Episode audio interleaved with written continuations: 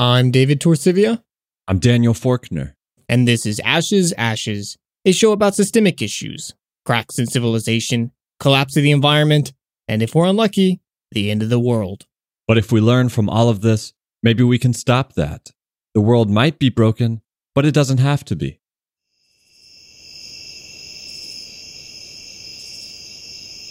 David, we're listening to my backyard. As you can see, I live in a pristine, natural wonderland. It sounds really beautiful, Daniel. I'm sort of jealous because my backyard is filled with car alarms. Yeah, well. it doesn't sound like yours is so natural either. oh no. yeah, that was the uh, the condenser turning on for the AC at the house that I that I live in. Well, it should be no surprise to either one of us that it's really difficult to find a place with untainted natural sounds. Yeah, that's right, David. In fact, the US National Park Service, they monitor sound levels at over 600 places in the United States. And over the past decade, not a single one of these has been unaffected by the noise introduced by human activity. You know, as humans, we are really good at building things. We've constructed a whole civilization. Like, look, we invented all this electricity, mechanical things. We've got cars, we've got planes that fly us around the world. It's really kind of amazing. But I think all of this has this side effect that so much we've forgotten is there in the first place. And that, of course, is the noise that we've created. And this might be one of our largest legacies actually in the world right now, where there's almost nowhere on this planet that has not been touched by the sounds of civilization. And that is the topic that we'll be exploring in today's episode. It is really quite remarkable how much sound we've put into the world going back to the US National Park Service, they expect noise pollution in the United States to double every 30 years. And some people estimate that there are only 10 locations in the entire country where you can experience that pristine natural environment without the introduction of human sound, except only for 15 minutes before eventually you're going to hear a plane fly overhead or a truck go by or something. And the Department of Transportation has reported that 97% of the entire population lives among man made noise. But, Daniel, before we begin anything in this episode, maybe as always, we need to take just a quick step back and ask ourselves well, you know, what exactly is the sounds all around us? This thing that we call the soundscape. When we think of a place, right now. Imagine somewhere that you've been, like a famous tourist location, uh, a childhood memory that you, you stick to. Odds are that your memory of this location is something that's very visual. There are these landmarks that you see, you can visualize. Maybe it's the Acropolis, maybe it's the Colosseum, or maybe it's just a field nearby your childhood home. You can look at it and you can think, oh, yeah, there were these beautiful rocks here. Maybe the sun was setting. It was a beautiful blue day with white, fluffy clouds in the air. And, and your memory of this space is likely a very visual one. But in the same way that we have these visual landmarks associated with any one place, there are very strong individual and unique soundscapes associated with everywhere as well. And these are things that might be the natural world, that is the wind or the rain or the earth itself, the animals that live there, and then the man made sounds associated with it. So if I walk down my street outside, I know in some places that the subway is going to be very loud. Or here in my apartment, I live close to a hospital, so I can oftentimes hear ambulances running by. These sounds are associated with individual places just as strongly as there's literally an ambulance going by right now. Hang on one sec. Okay, the, the ambulance is finally passed, but these aural soundscapes are just as important to identifying a space as any sort of visual or olfactory cue is as well. Right. I mean, in the same way that you have a unique voice, David, from mine, you know, even if we were to sing the same note at the same frequency, we still have different voices. Everywhere we go in the world, the sound that makes up a place is totally unique and it varies from day to day, morning or evening, spring versus fall. And so, why does your voice sound different from mine, David? Or why is it that when I play a note on the piano, it sounds different from the same note played on a guitar? You know, sound has so many different characteristics. You have the frequency, which is how many times the wave cycles per second, which our brain then interprets as pitch. It has the the volume, right? How many decibels it is, how loud it is. Sound has an acoustic envelope, which defines how it acts over time. And of course, it has a timbre. And that timbre describes its very unique sound that differentiates it from everything else. And what makes your voice unique, David, is not just that main frequency that kind of defines the pitch as we hear it, but there's all these other waves in between that make up overtones that added up together create a unique sound. Uh. Yeah, and our, our environment is the same way. We've got running rivers, we've got wind, we have all the animals that are vocalizing and trying to be heard. All of this adds up into a very unique sound. And as you'd expect, David, a lot of the soundscapes around the world now incorporate sounds from our human activity. Unsurprisingly, it's impacting the way the natural components exist. And in many cases, because of our introduction of sound, those natural soundscapes fall apart. These are all really important concepts that we need to understand in the beginning of today's episode in order to dive in with some of the effects of the soundscapes that we've built today in our civilization and the health effects it has in all of us, as well as the soundscapes that are being lost and changed through a variety of influences, much of them human. And to help us explore this topic is Dr. Bernie Krause, who is one of the pioneers of soundscape ecology. It's an honor and a privilege to have Bernie Krause on the show.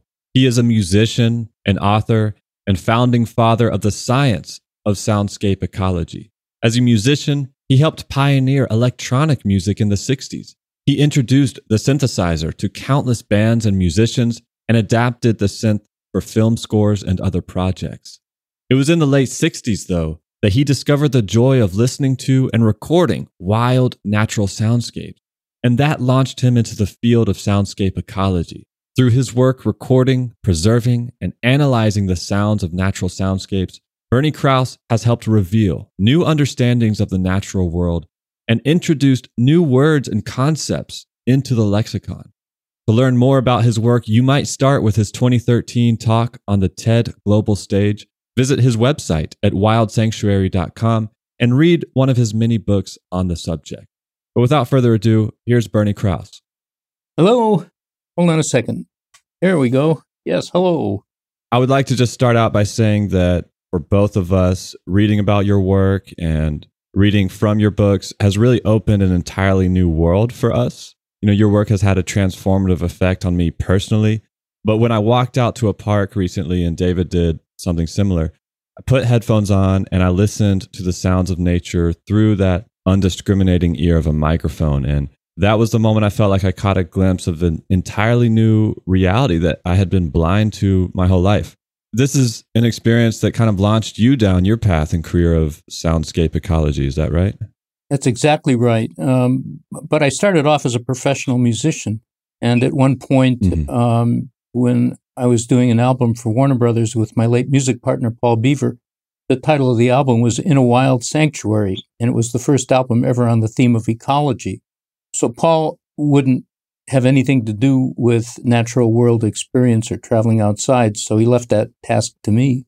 And when I went out uh, to this just a park, I guess it is, um, and turned on the recorder, which was the first time that stereo recorders were available. By the way, there were portable recorders outside. The experience just changed my life. And I just said, you know, what am I doing in music? I got to do more of this. It just made me feel good. Well, could you describe for us what the three main components of a soundscape are? Well, sure. The soundscape is a concept developed by uh, a Canadian composer and naturalist by the name of Murray Schafer. And Schafer in 1977 wrote a great book called Tuning of the World. He was the first one to describe the soundscape in it. And by that, he meant all of the sound that reaches the human ear. But when working in the field, I wanted to know a little bit more about the sources of sound. What were the main sources of that soundscape? And uh, I began to think about that. And in the late 90s, I came up with the first concept of biophony, meaning the collective sound that all organisms make in a given habitat at one moment, and that is called the biophony. But then, working a little bit later, a couple of years later, uh, on a national park soundscape program, I was working with a fellow by the name of Stuart Gage from, um, he's emeritus from Michigan State University, professor there. And uh, he said, you know, we ought to come up with some other definitions of uh, sources of the soundscape. And he and I, uh, in a paper that was uh, recently published, came up with the idea of the geophony, or the first sounds that were heard on Earth, like the sounds of water and rain and movement of the Earth. And the geophony was around, you know, for several billion years before animals appeared and evolved. And then finally, so we have geophony, biophony, which are the first two natural sounds. And then we have anthropophony, meaning human sound. And by human sound, we divided anthropophony into actually two subgroups. One is a controlled sound like music, theater, and, and language. And the other is chaotic sound that we refer to as noise. It's, it's really established by electromechanical devices that we can't seem to do without. And uh, they introduce this blanket of noise in our lives that's just, you know, incredible. So we have the three terms the geophony, first sounds on Earth, the biophony, when organisms evolved, and now we have anthropophony. Anthropophony's only been around really for a couple of million years, but it's had the most profound effect on the soundscape of the natural world, the biophony, because of the noise, the incredible amount of noise that we create. Well, I'm fascinated by the way you describe the biophony and how complex, how dynamic it is, and how species have learned to adapt their voices to their environment and find particular niches where their voices can be heard. Can you describe what the niche hypothesis is that you discovered and how you came about discovering it? The niche hypothesis just expresses the beauty of the biophony. And it points to the fact that all of these types of organisms, all of these species, find acoustic turf or bandwidth within the frequency spectrum to vocalize. And they find either frequency spectrum or temporal niches. And so, uh, like for instance, the frogs will vocalize at one frequency, the insects will vocalize at another, birds and mammals all find their own niche that is occupied only by those creatures. And when a habitat is very healthy, when you look at the niches as a spectrogram or a graphic illustration of sound, it looks just like a musical score, like just like you would find if you were listening to Beethoven's Fifth. All of the strings are in one niche, the basses are in another, the horns are in another, the percussion in another. And it's just like just like instruments in an orchestra. And by the way, that is how we learn to compose by the ways in which uh, we observed animals vocalizing in relationship to one another. Yeah, that's right. And I think it's really important for us to come back to that the cultural influences biophonies had had on us. But first, I think one of the lessons that is so important about this discovery you've described here is that the vocalization of species and the way they discriminate their voices, it's really important for their function and their survival. I mean, for example, some frogs will vocalize together as a community, and the way their voices play off each other forms a kind of protective bubble such that it becomes impossible for prey to isolate any one individual. But what are some other ways that animals vocalize to survive and thrive? Well, they each have their own reason for vocalizing, and if if if their survival is um, a result of behavior that's that is a vocalization. And it's really important for them to find clear channels of communication so that their voices aren't masked. And uh, when it comes to chorusing, I mean, there are some animals that chorus, like insects, for instance. Um, you'll hear crickets at night, and what they do is, after a period of time, you'll you'll hear the chirping all get into sync, so that all the crickets are chirping at the same rhythm uh, it takes a while for that to happen after sundown because different parts of the habitat are at different temperatures and, and their chirping, the stridulation that they do uh, is temperature dependent. So it takes a while for all of that habitat to equalize to the same temperature, at which point all the crickets are in sync. And it's really way cool to see how that happens. And they do that again, chorusing, because it's a protective measure. There are other creatures that don't do chorusing or have to do that. Uh, and their vocalizations mean other things within the habitat. Well, so these vocalizations and the sounds that all these animals make are uh, important for their survival for a number of reasons, but at the same time, uh, a lot of your research is focused on how these biophonies are being threatened and damaged uh, in large part by human actions. You have this really beautiful example about selective logging that I know you've given several talks and interviews and written about at length. Maybe you can explain that just briefly. Well, it's an example that was taken from a place in the Sierra Nevada mountains, just about three and a half hour drive east of San Francisco. And Lincoln Meadow is the place that we recorded. I recorded there for many years during the 1980s. And in 1988, a logging company came through and tried to convince local residents that there'd be no impact from selective logging, which was a new uh, method that they were trying to convince people would have no impact, uh, environmental impact. And so the community agreed and said, fine, try your selective logging here. And they did. Uh, in 1988, in June of 1988, I went there to record just before the their operation. And a year later, I came back after they did the selective logging, and you hear the clear result. Even though they took out only a tree here and there, it completely changed the character of the habitat such that, I mean, it may not, a stick or a tree may not look out of place to our eyes, because we're not trained to really pay attention to that. But to the critters that lived there and depended on the integrity of that habitat, it was devastating. And you can hear it in its voice or the biophony because it completely wow. changed. I've been back 15 or 16 times since to record the same place, and uh, the biophony has not yet returned to anything like its normal condition. And what we found was we found something interesting.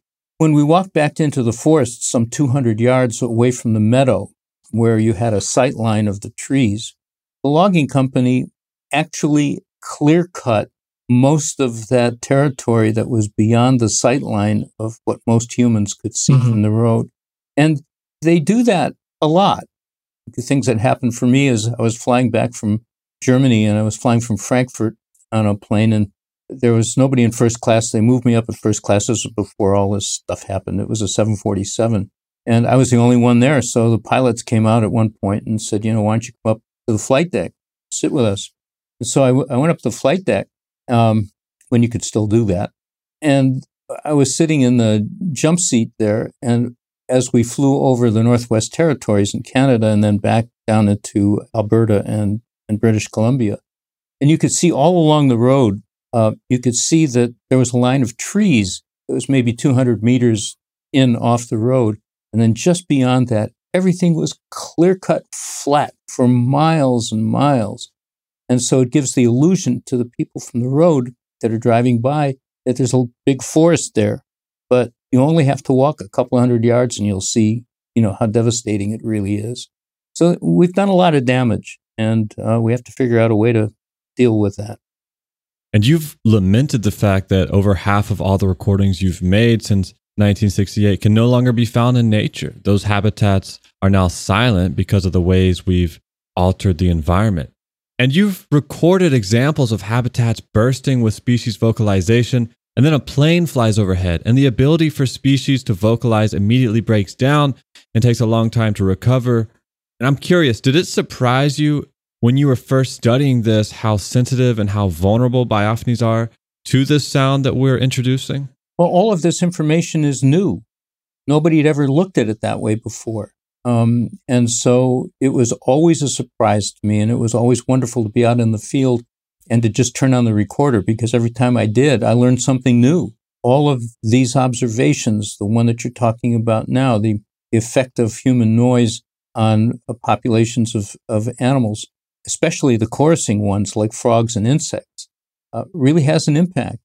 And uh, when their voices are masked and their survival depends on, on their voices, it has an impact. Like with frogs, for instance, when a jet plane flew over at Mono Lake in California, when the jet plane flew over, the frogs lost their synchronicity. And we watched under a full moon as, as you know, a couple of coyotes came into the field and, and a great horned owl uh, some foxes, and they picked off, you know, a number of frogs until they got back in sync. It took fully 45 minutes before they were able to get their synchronicity back again. Well, Bernie, speaking about how all this is new, it seems that the academic literature is just barely catching up to the implications of the impact we're having on biophonies. I want to read you a quote from an academic study published in May of this year that looked at the relationship between human sound and the interactions of lady beetles, aphids, and plants. Quote, among the least studied aspects of global change are the ecological effects of anthropogenic sound. Anthropogenic sound is increasingly recognized as a major component of global change in both urban and rural environments, but its consequences for species and their interactions remain relatively unknown.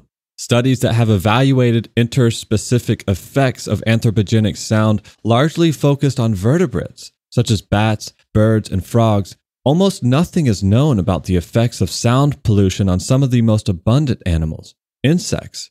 End quote. So, two part question, Bernie. You started this work in the 60s, and when you first made the connection that biophonies are complex and interrelated soundscapes, your academic supervisors did not immediately take it seriously. Why do you think the research has been so behind in this area? And second, since you have been studying these trends for so long, what do you think are some of the biggest consequences of our sound impacts on insects since there's not a lot of research on this? Well, there's much more research on this in Europe, not a lot here in the United States for some reason or other, because the models that were here in the United States were species specific models. In other words, uh, you take a, a creature out of context, you record it with a parabolic dish to isolate it from all the others. And there are huge collections, uh, collections like at Cornell University and, and the British Library of Wildlife Sound, for instance, which are predicated on the model of, you know, we can understand the natural world if we pull it apart and deconstruct it. But the problem is that when you do that, like I say in my TED talk, it's a little like trying to understand the magnificence of Beethoven's Fifth Symphony by abstracting the sound of a single violin player out of the context of the orchestra and hearing just that one part. That's what we've been doing. And so when I first began to show colleagues this work in the form of a spectrogram, because they hadn't used spectrograms in that way, they were very suspicious of it and really didn't understand it. And finally, as the spectrograms became more detailed and you're able to see all of the imagery uh, that represented the soundscape, they began to realize that maybe there was something there. But again, most of this work and all of the stuff that I'm doing right now, all of the support that I get is from France and Germany, not uh, not here in the United States we, we still can't get traction on this archive and the value of it here in the United States. There are all these institutions Harvard, Yale, Princeton, uh, Stanford, University of California, Berkeley, University of Michigan. All of these institutions have environmental studies programs. Absolutely none of them have a dedicated program to soundscape ecology. That's not true in Europe. It's beginning to happen in Europe now, but it's not happening here. When I think it was in Europe too, that big study that came out just a year or two ago showing the dramatic decline in insect populations generally that just kind of shocked the world. 70% of the insect population in different parts of Germany have now disappeared. And you know, we're sitting here right now having this discussion. Uh, a year ago, exactly a year ago, my wife and I uh, were victims of the California fire. We lost everything in the fires here. We lost our home. We lost our cats. I lost all of my original analog recordings, uh, all of my equipment. I had a wire recorder that went back to 1899. Wow. Yeah. I mean, we had some really nice stuff. Everything that we had is lost. And I can tell you without hesitation that the night that we escaped and drove through that wall of fire, we looked at the malevolence of global warming. And let me tell you, its its impact is felt all over the place, not only in terrestrial environments but marine environments as well, because of ocean warming and acidification and pollution. Coral reefs are dying at an alarming rate, and you know even what they're selling now in Australia for the Great Barrier Reef is come and see it because it's going to be gone in a couple of years. And so everybody's right. rushing to see the last bits of, you know, the Great Barrier Reef. They're commercializing its demise, which is hideous to me. And you've, of course, recorded so many beautiful soundscapes of marine environments. And I think it would surprise many people to know how much sound is being vocalized in environments like coral reefs. And I mean, I was fascinated just by the way you describe how every place, like every beach, just from the geophony, has a very unique sound signature. And, you know, related to climate change, when we spill oil in the Gulf, that has a dramatic impact on the way that animals vocalize because they have adapted themselves to a very unique and a very specific sound signature and in relation to each other. And just the smallest amount of changes, of course, that's not small, that's pretty dramatic. Well, it, it impacts their ability to survive. Absolutely. And it takes them it takes them a very long time to orient themselves to another habitat or another environmental situation. And so, you know, we're losing things at an alarming rate. And I don't know quite how to even deal with it. Yeah, that's something I, I know we both struggle with all the time, and we, we, talk about this these questions all the time. That's a lot of what the show is about. Yeah, and uh, and, and, probably one of the most important aspects of the show sh- might be the ways in which the administration right now is denying not only climate science but science in general. Yeah, absolutely. I can tell you this right now that a year ago, March, when I saw this happening, and I heard from my colleagues at NASA and also the EPA, who were getting all of their data offshore, I made a copy of my archive, a complete copy of it, and got it offshore to France, uh, to a safe house in France where I thought it would remain, you know, uncompromised because I felt that strongly about the fact of what was happening here. And it's really kind of mm-hmm. like the dark ages so incredible. Yeah, everyone is worried about their grants and their research and access to satellite information and stuff. It's it's a rough time in um, ecological science at the moment. But uh, to expand on the idea that animals are impacted in these negative ways by the cacophony that occurs with our anthropogenic effects on these biophonies, I mean, humans themselves, like we're animals too. We're not that far removed from these creatures that are all around us. And uh, the noise that we've created is uh, a detriment to our health. And the chaotic sounds that occur, especially in the city, I, I mean, I'm in New York right now, has very specific health effects that we're just starting to catch on to. So uh, I was wondering if you could maybe speak onto any of that. Yeah, sure. I'm writing about that right now in a new book called The Book of Sound, which uh, will be out at the end of next year.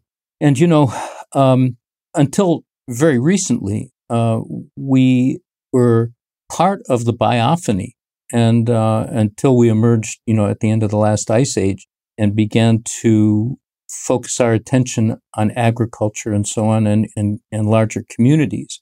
But the most recent noise issue came about as a result of the Industrial Revolution about 250 years ago.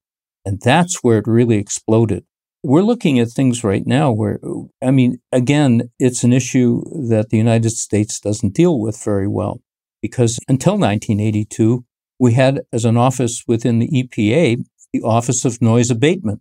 And uh, when Reagan came into office, he wanted to ensure that a lot of these agencies would be defunded because he didn't like the regulation.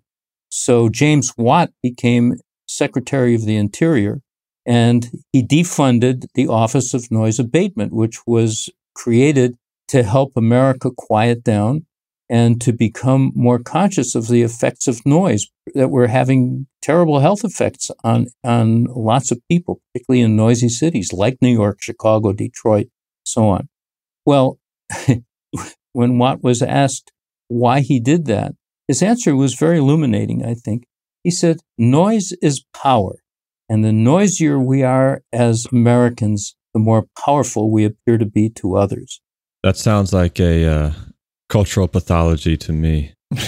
well, you know, the late Paul Shepard, who wrote this wonderful book called uh, The Others How Animals Made Us Human, uh, remarked at one point, he said, you know, the further we draw away from the natural world, the more pathological we become as a culture. If you don't believe that, just watch the news at night. Well, speaking of Paul Shepard, I want to read a quote from his book, Nature and Madness, where he says, quote, quality of attention means cultural and habitual differences in the style of day to day hearing, seeing, smelling, tasting, and touching the surroundings. End quote. And, and so I wonder about our inattention to the natural world. How big of an impact is that having just on our day to day relationship to the world in ways that we don't even realize and could be contributing to some of these chronic illnesses and pathologies rising around the world that we don't understand. Well, if you want to see that, just walk into a restaurant where families are gathered at the table and every single person has a has a cell phone or a smartphone and their faces are buried in their smartphones. You know, the distractions of our electromechanical world are uh, like infinite. And again, the further we draw away from that, from this natural world phenomenon, the more pathological we become. And we are meeting those criteria every single day. I mean, it's really, I think it's nuts. And I have to say that, again, the only work that's being done in this field right now is with the World Health Organization in Europe. And they've done the major studies. And the only support that we're getting for this work in the arts and sciences is in Europe, not here. They're, they're 20 years ahead of us. Right. I want to ask you about some of the research that the WHO is supporting because we're seeing a lot of reports, as you've both mentioned, that this man made sound like airplanes and traffic is having a big impact on our health. And a lot of reports seem to point towards a 55 decibel threshold of this noise. But I'm sure there are a ton of natural habitats and biophonies out in the world that exceed 55 decibels. So I'm curious, that, that can't be the whole story, right? There must be a significant difference between the way listening to a natural habitat versus, you know, the sound of cars going by has on our health. Can you tell us what that difference might be? That's a great question. With biophonies, I've recorded biophonies as high as 80 or 85 dB, which is pretty loud. And what's interesting about those is in a healthy habitat, that biophonies are organized sound. So the difference between organized sound and anthropophony is anthropophony, the, the part of anthropophony that is noise is sound that's chaotic and it has no information in it. So it's very distracting. And that component itself is unhealthy to us because our minds can't grasp what the sound means. It's, and it's all encompassing around us now. So the difference when you go into a habitat, I mean, even if you go into a habitat where the sound is 80 or 85 dB and you're sleeping, you're trying to sleep in a hammock at night out in the, out in the jungle somewhere, it turns out to be very relaxing. And for me, with this terrible case of ADHD that I've had all my life, the only thing that, that helps stem that, the anxiety that results from that attention deficit disorder, the only thing that helps is natural sound. And when it's especially organized, it helps even more. And it's, um, it's amazing how that works for me. You know, I was heavy into medication for a very long time. And then in 1968, I found when I began to work in the field, the more that I began to work in the field, the healthier I felt. Now, to be sure, not everybody can get out into the field and hear this stuff, but you can get these recordings and listen to them in a quiet space in your own home if if you have the ability to turn off all the other noise in your life, like your smartphone and your television and all the rest of the stuff that's so distracting. I want to come back to something that you mentioned earlier about our connection with nature and music. And in your book, The Great Animal Orchestra, you tell us in part how human music and dance and even our own language came from the sounds that natural soundscapes gave us. And you've shown some really powerful examples of that like the ways spectrograms of human music compare to soundscapes, a 40,000 year old bone flute, which plays the pentatonic scale, and the potoo bird that vocalizes a very bluesy melody.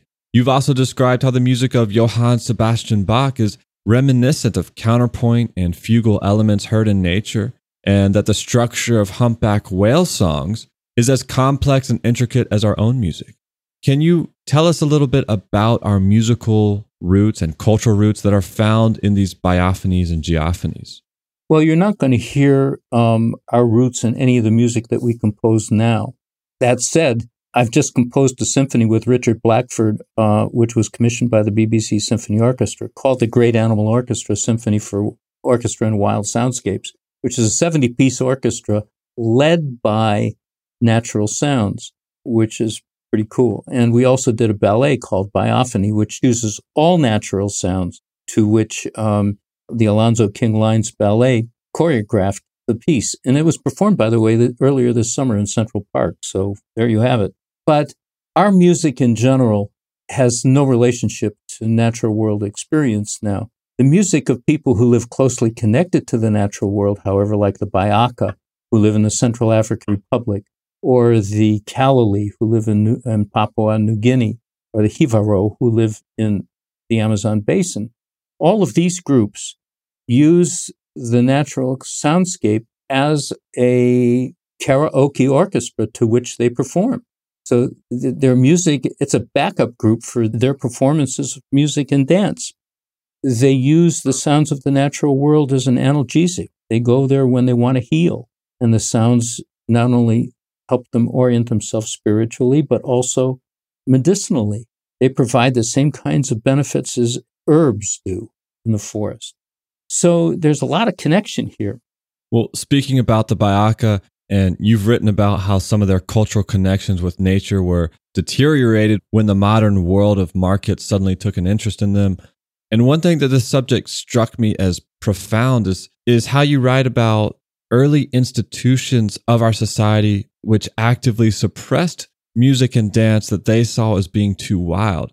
And I'm curious, we tend to think that losing our connection to nature is just a kind of unintentional side effect of civilization. But this seems to suggest to me that perhaps our institutions might be actively suppressing our connections with nature as part of their foundations. And I'm wondering if maybe the ways in which we're living should be questioned in a way that can get us closer to the natural world.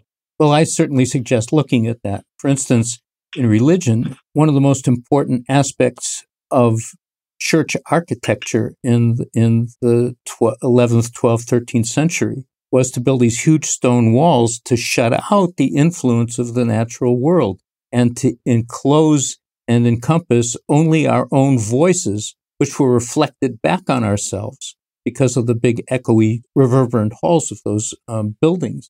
And uh, that was the only thing because those sounds, the human sounds, were considered to be the sounds of the divine. I'd argue that the only divinity that's ever struck me as being important is being in a rainforest and, and hearing the sounds of the natural world.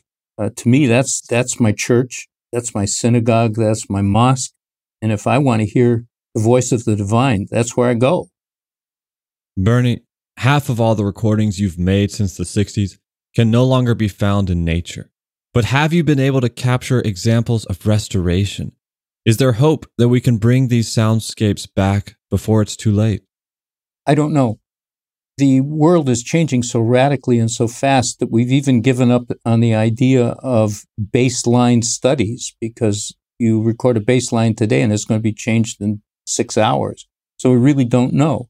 Uh, I have seen examples of reforestation in places like Costa Rica that have been fairly successful from a, vegetation perspective but I haven't seen a lot of evidence that the birds come back or the insects come back and repopulate that area. But then I'm only 80 years old. I haven't been around long enough to be able, you know, to see what's happening.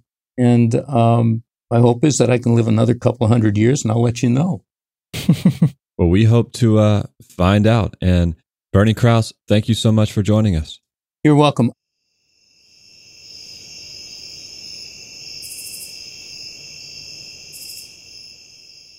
David, there's one thing that kind of stuck out to me. Um, just one, Daniel? I guess not just one, but there's something I've been kind of mulling around in my brain about this topic, which is, you know, you see articles and you and you hear people talk about the natural world in in terms of how it benefits us, right? Oh, if you're feeling stressed, you know, maybe you've been in the city too long, go to the forest. It'll restore you. It will give you some benefits, you know, you'll you'll feel relaxed you'll be able to come back into the city and, and be efficient again, be productive again. You just need to, you know, kind of reset with the natural world.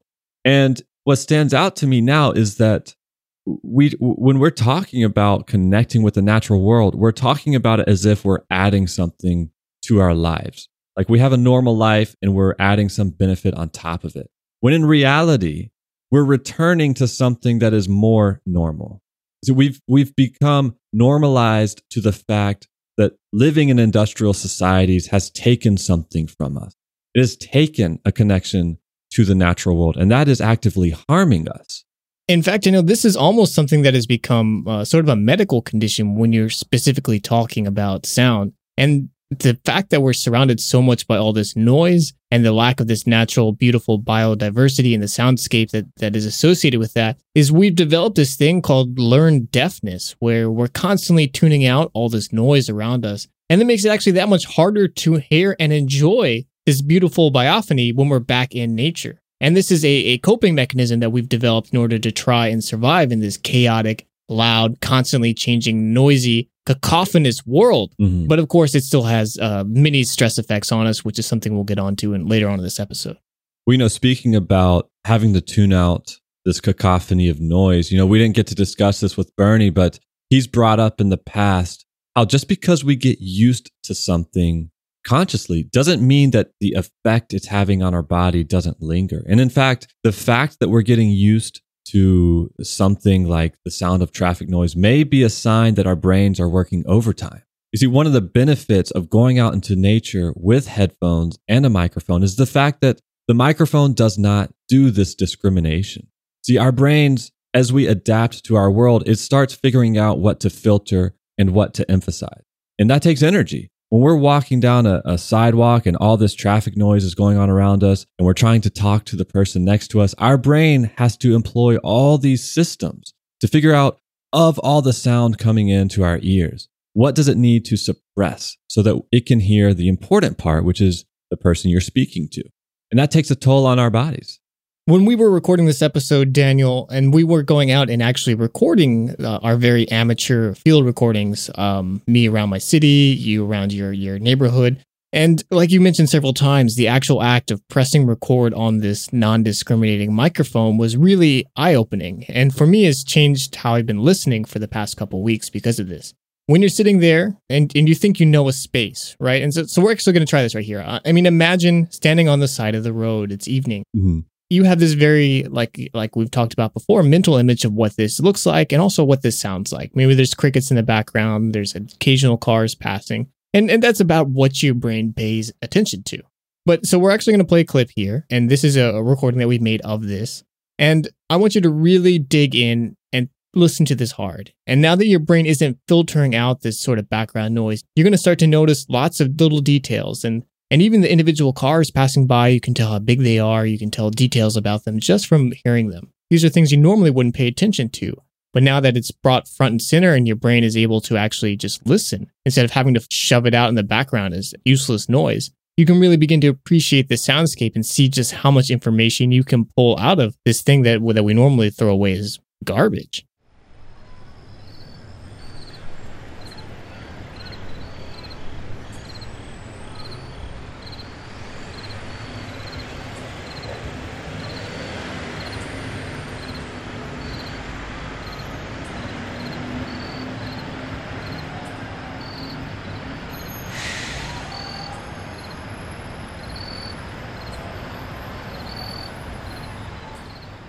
Yeah, that's good, David. You know, I did something similar as well. When we were researching this topic, I went into the park in my neighborhood. We have a, a nice little park there with some walking trails. And I took the microphone and my headphones.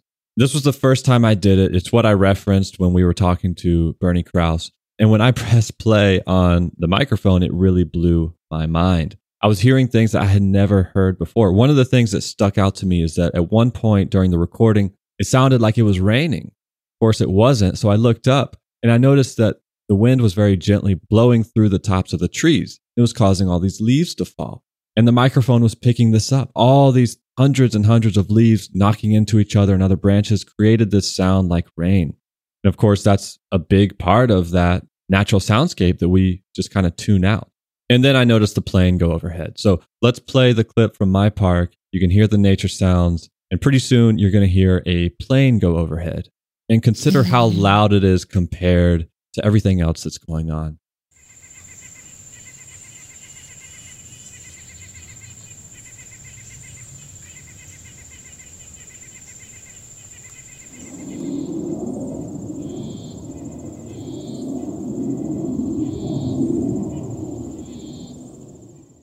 Yeah, so that plane's super loud. And What it means is that just because we don't always notice it because we are filtering these sounds out, the species within an environment, it has a dramatic impact on them. As Bernie Krause elaborated, the species within a habitat, they have adapted their voices to fit a certain niche. It can either be a frequency niche. So if they have a deep voice, they're, they're looking for a space within their environment where their voice can be heard so that it doesn't run into something else. And at the same time, they're also trying to find temporal niches, meaning when one bird is singing, another bird might wait and then sing once the other one finishes.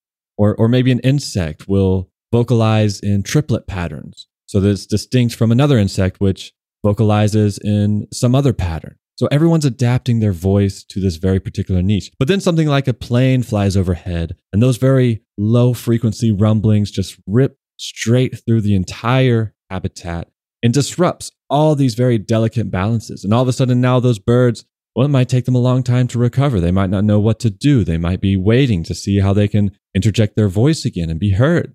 And just like those frogs that can now be picked off by predators, this affects their ability to function and survive. Bats, for example, well, they use sound, as we know, to like catch insects and uh, other things, but they also use echolocation to identify which plants to pollinate. So disrupting their patterns would also impact the pollination of plant species all around us, which, as we've discussed about in our episode Irreplaceable, is a huge crisis going on around the world right now. And of course, the introduction of anthropogenic sounds also has an impact on the stress levels of animals. But we will get to later on in this episode some specific things that have been identified in academic papers affecting animals. But why don't we talk a bit about how this noise pollution impacts human health? Because as Bernie Krause pointed out, the WHO has declared noise pollution a health crisis, second only to air pollution. Very serious one, as we've discussed in our episode 38, Dead Air. But how can noise be such a dramatic health crisis that the WHO is concerned about it? How is that possible, David? Well, Daniel, instead of trying to explain exactly why and how this might be the case, let's instead take advantage of this wonderful medium that we have and play actually a clip submitted to us from one of our listeners of what it's like to live right next to a busy highway.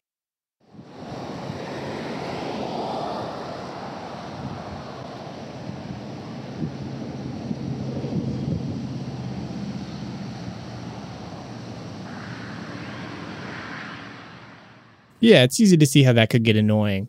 But maybe we can turn up the volume even a little bit more. This is a clip I recorded here in New York in Times Square.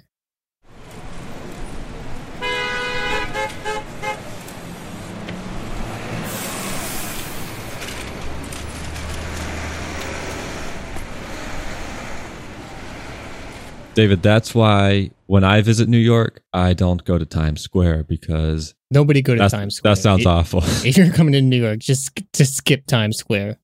Well, you know what's interesting? You mentioned earlier how listening to the microphone allows you to pick up things that we've learned to train out of our hearing.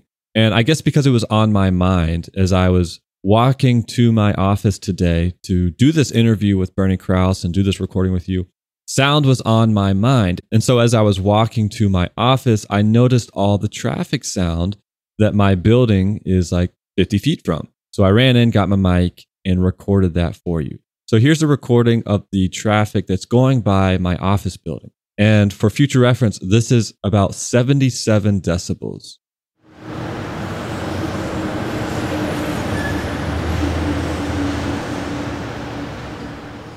Okay, Daniel, I think we've played these loudness wars long enough here, uh, and I'm going to spare our listeners' ears from anything more. But we can quickly see how living in this world, the chaos that occurs, and the random nature of all these vehicles driving by, the sirens, the different people making noises, it's very clearly chaotic and stressful. Right. And we can understand from there how, especially after Bernie's explanations of the synchronicity that occurs in a natural and, and healthy ecosystem in the soundscape that this noise that we've built through our civilization could have negative health effects on all of us. Right. So let's get into the facts. Like I said, that traffic going by my office building was registering 77 decibels from where I was standing. Well, the World Health Organization recommends noise levels below 30 decibels for communities and warns that exceeding 55 decibels is dangerous to human health. Unfortunately, according to the WHO, 40% of people in Europe are in communities with noise above 55 decibels and 20% above 65. Daniel, decibels, schmecibels. Nobody actually knows what those numbers mean, so maybe we should give just a real quick baseline of exactly what is 55 decibels. Ah, yes, 55 decibel. Light traffic. we've hit the age of circle. Well, everything is circle reasoning from now on.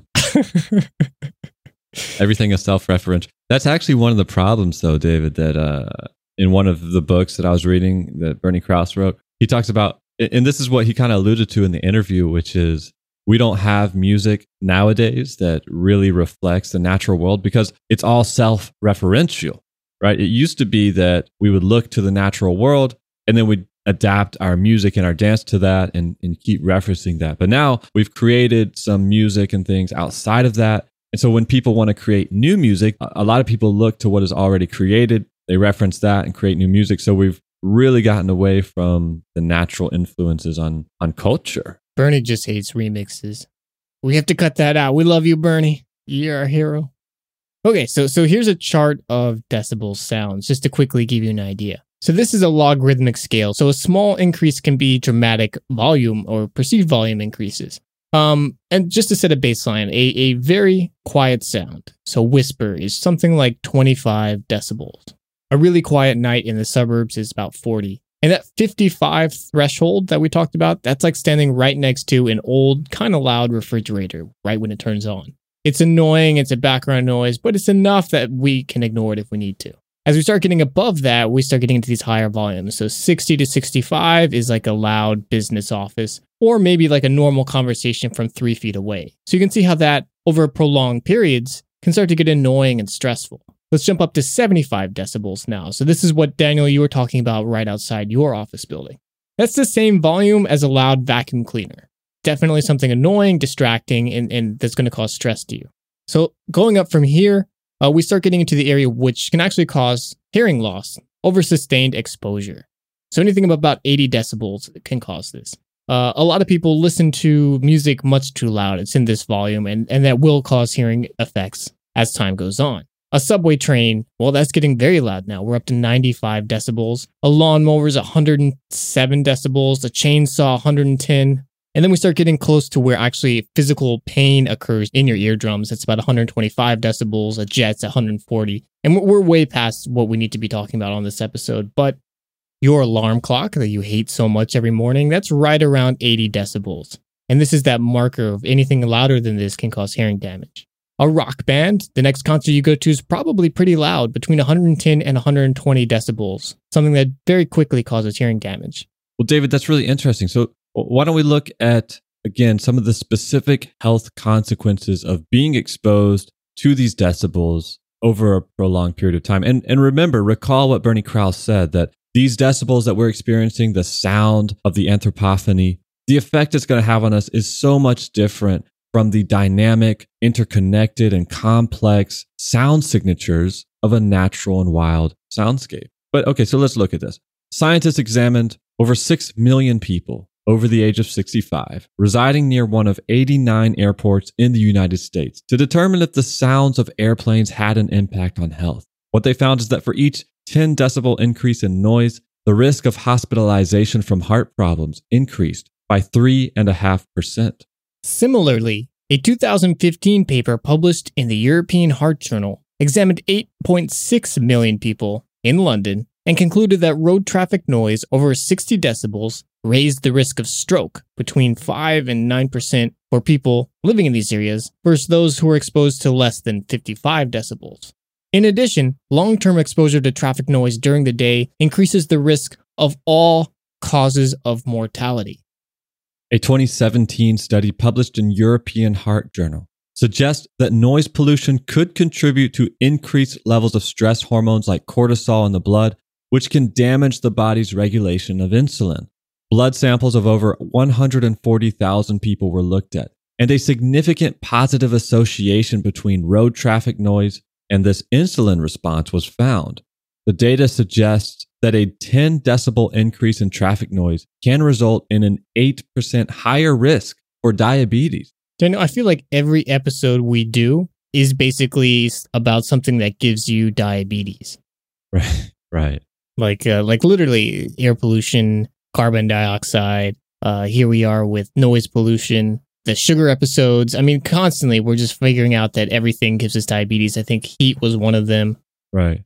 Well, it, I mean, it seems to be that being under chronic stress, right? I mean, has this impact on us. Mm-hmm. And so much of what we've introduced into the world is endless stress. You know, if you live in a city, you're not escaping the sounds of these this traffic noise and jackhammers that are all around you, unless you can find some noise canceling headphones, for example, or soundproof your apartment building. Well, uh, anyway, I mean, to get back to all these specific health effects, it shouldn't be surprising that many studies have found links between noise pollution and weight gain. And similarly, in terms of very obvious things that scientists have discovered, is well, you know, noise pollution has a pretty big effect on our sleep. Of course, I mean, we talked about sleep a couple weeks ago in episode 41, Dead Tired. But a French study in the 1980s found something worth mentioning here. So, this study looked at a number of participants who were exposed to traffic noise over a long period of time.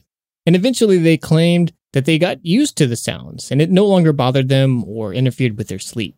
But when the scientists measured their stress levels, they found that the brain was experiencing the same levels of stress as when they were first exposed to the noise, suggesting that everyone who falls asleep in even slightly noisy environments could be experiencing mild levels of chronic stress without even realizing it. An association between regular exposure to noise above 55 decibels and male infertility was found in 200,000 men in South Korea over a four year period, suggesting, David, that my issue with sperm count has nothing to do with me personally. It's not a character flaw, but it could be related to the anthropophony that is forced upon me, which I have no choice but to interact with. A meta study on the effects of noise on children found that, quote, more than 20 studies have shown that children with chronic aircraft, road traffic, or rail noise exposure at school have poorer reading ability, memory, and performance on national standardized tests. And of course, it is from this diversity of academic literature that has led the World Health Organization to calculate that at least 1 million life years are lost, 1 million healthy life years are lost every year just in Western Europe because of noise pollution. And the European Environmental Agency links 10,000 premature deaths, 43,000 hospital admissions, and 900,000 cases of hypertension every year on noise pollution. And as usual with these topics, which honestly, David, we, we could do a better job of reminding people, is that minorities and the poor are the most heavily impacted. A 2017 study found that low income neighborhoods are exposed to higher decibels than higher income neighborhoods, and that communities that are 70% black experience an additional 4 decibels at night than communities with no black residents. There could be a number of reasons for this. For one, the land that's immediately surrounding a highway, for example, is going to be much cheaper than the one, you know, in the gated communities far away from the unfortunate noises of airports and factories and road traffic. And while minorities and the poor might have higher exposure to this noise pollution, the biggest impacts are those who are more vulnerable within our communities, like our children who need more sleep and who suffer more consequences when that sleep is disturbed.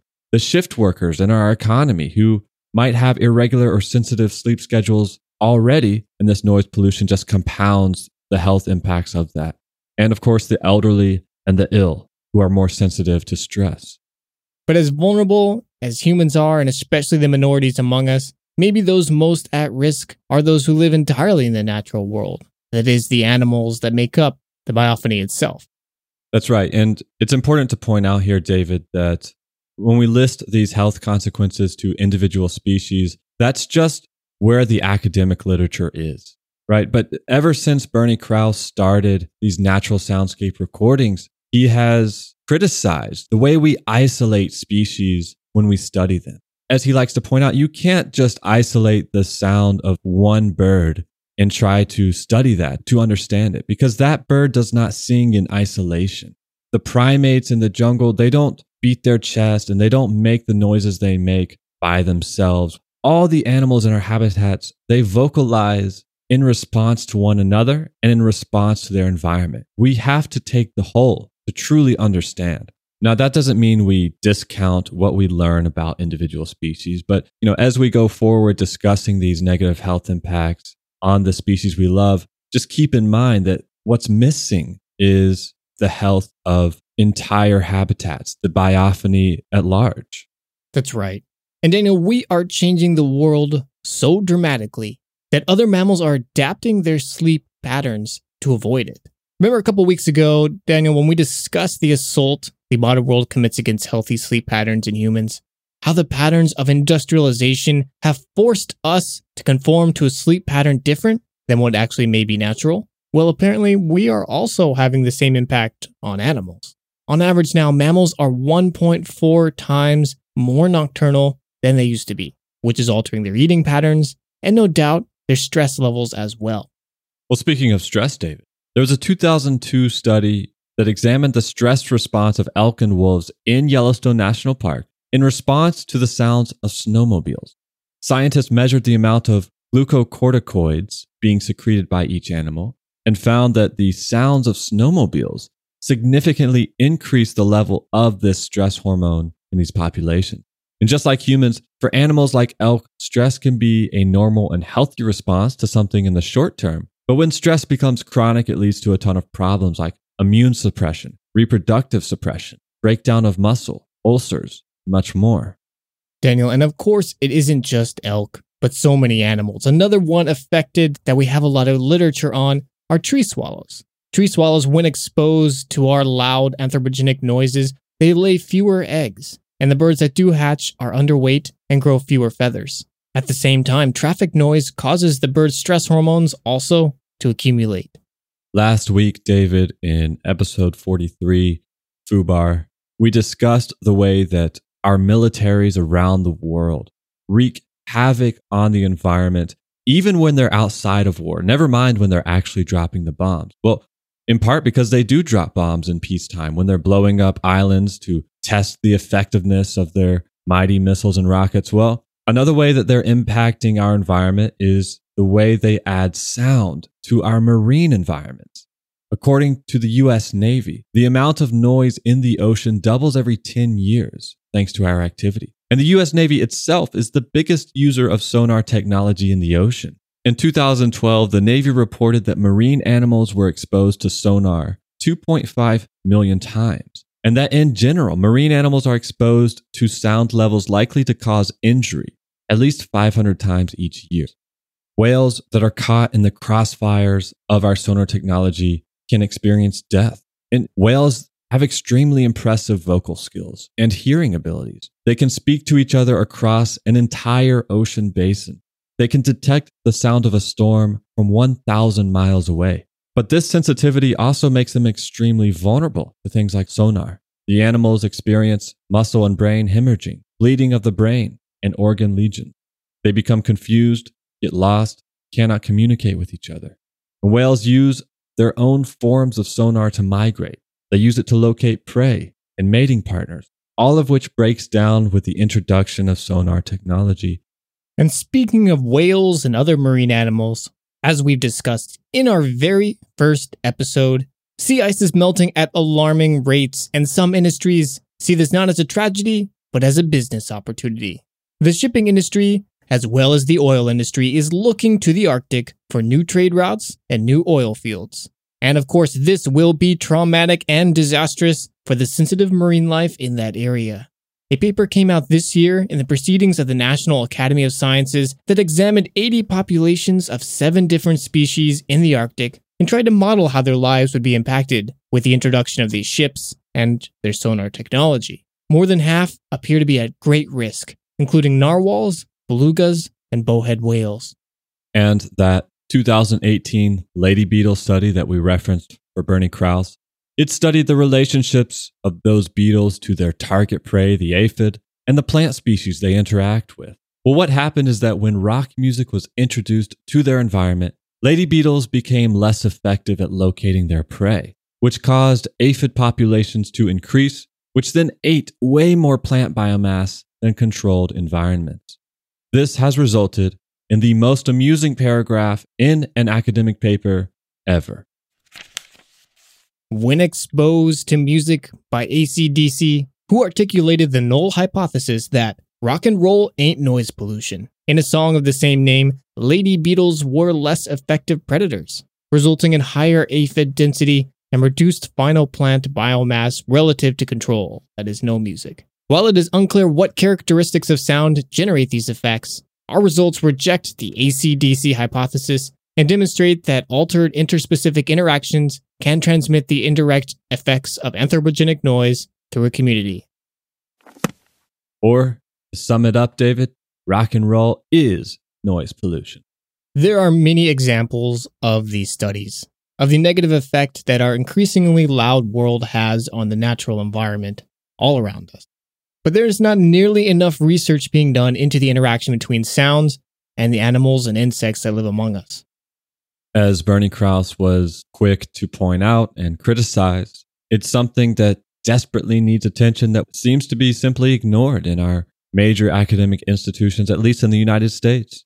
But you know what, David? Maybe if our academic institutions won't pick up the slack, it doesn't mean that we, as citizens and as people of the earth, can't ourselves.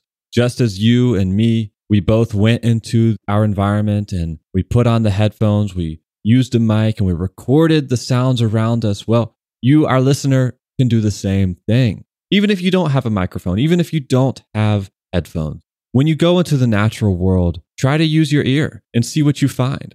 Personally, I was walking through a nature trail just a couple days ago, and when I heard the crickets, when I heard the bird songs, when I heard the squirrels jumping from limb to limb, I suddenly felt like I could hear it in a new way.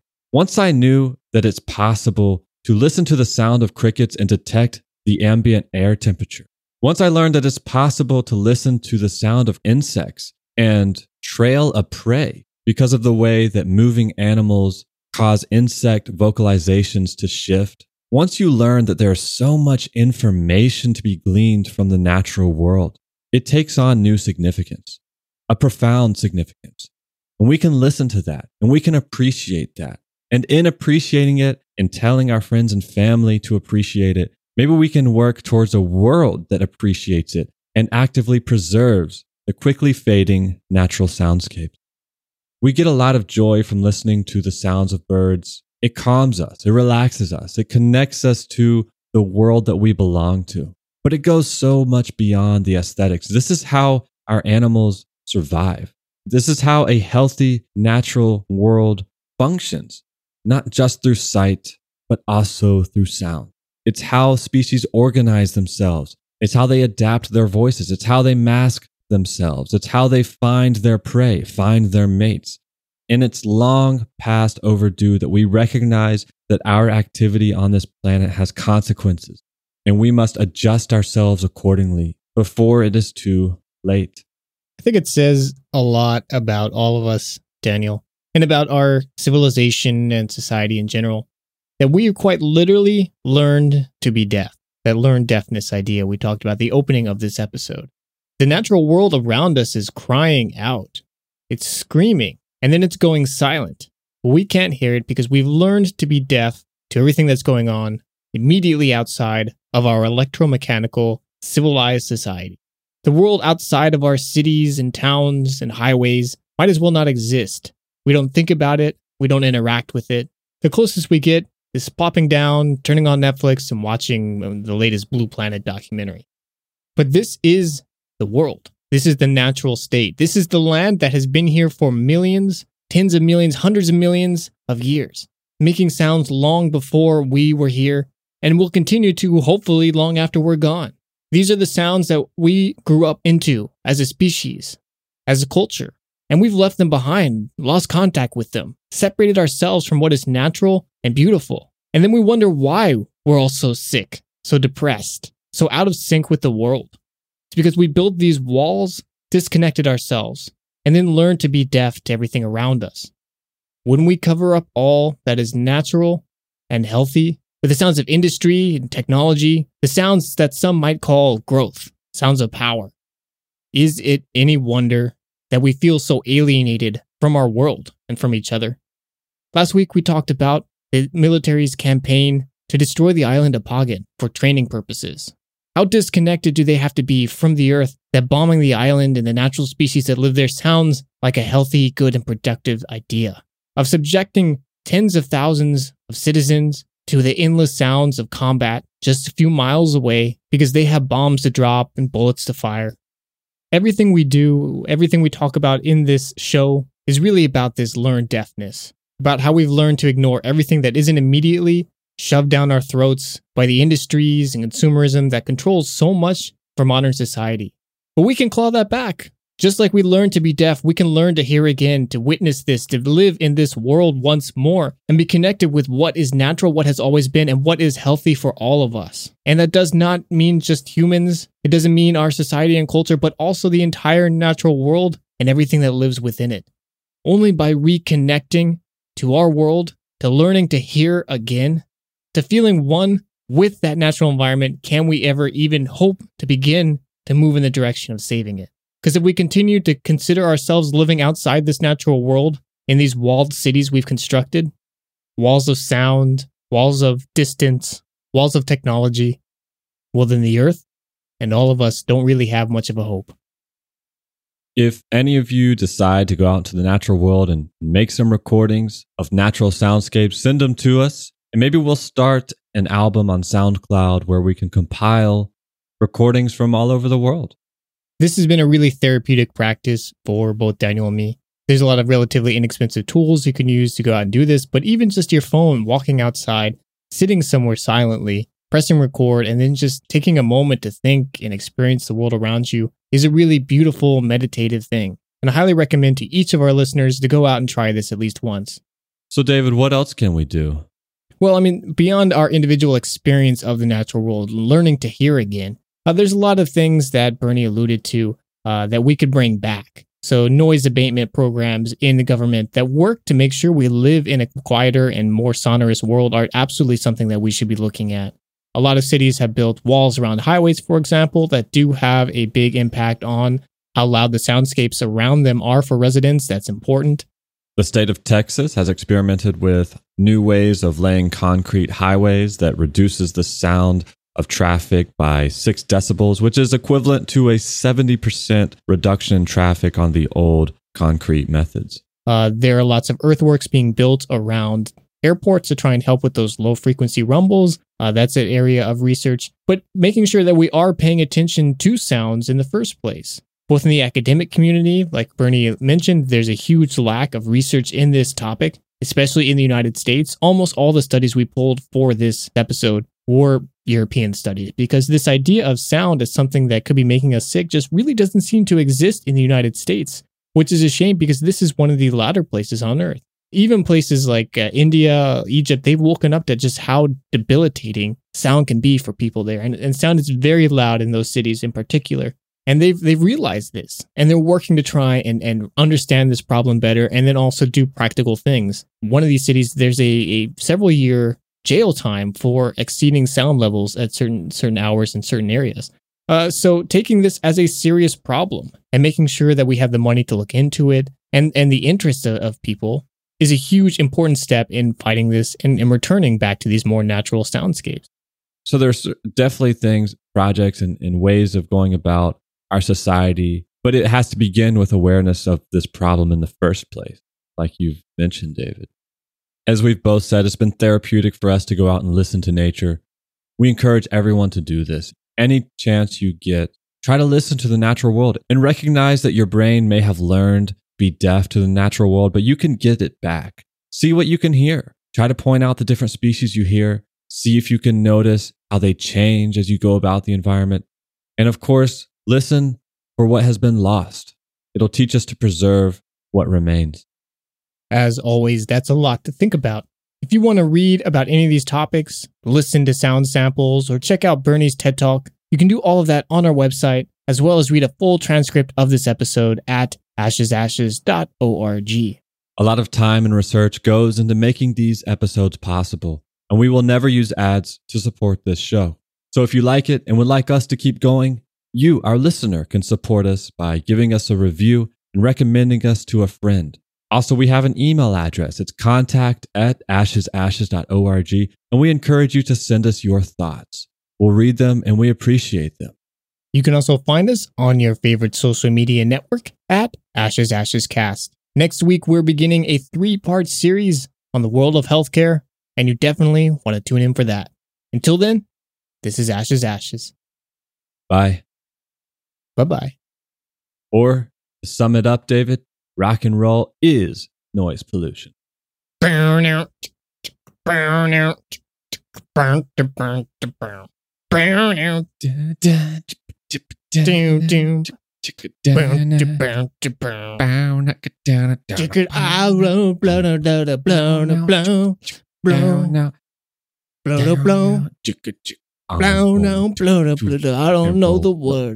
blow no.